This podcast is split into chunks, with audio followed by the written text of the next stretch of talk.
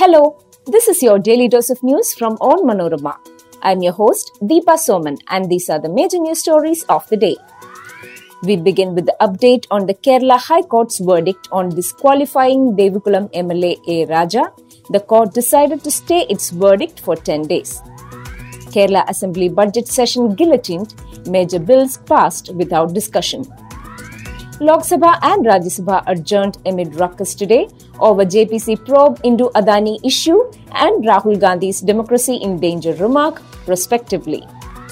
Supreme Court mulls panel to examine a less painful method of capital punishment other than hanging by the neck. Tennis great Martina Navratilova announces she is free of both throat and breast cancer. Let's get into the details.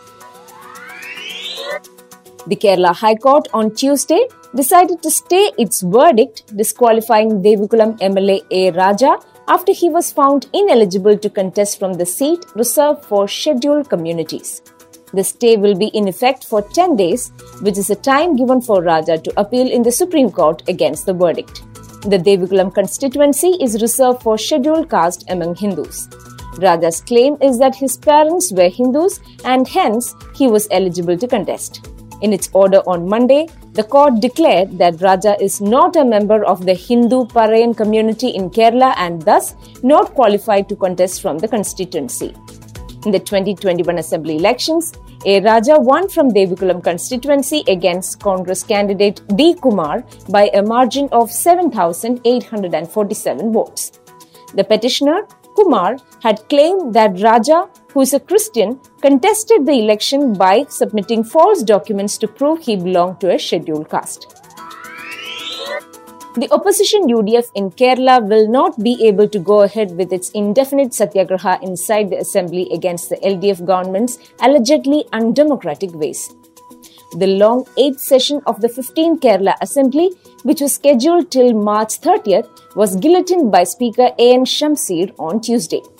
The House, which should have sat for nearly 30 days, has now disbanded after 21 days, nearly half of which were turbulent.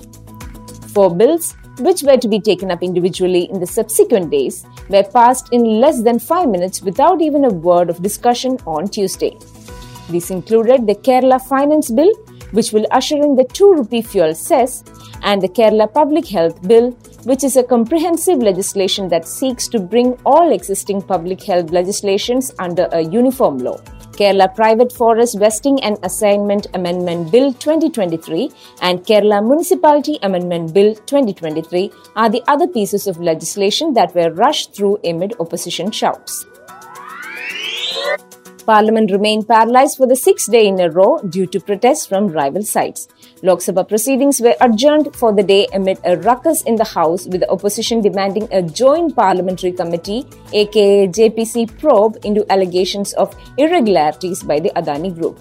The House will meet again on Thursday, March 23rd.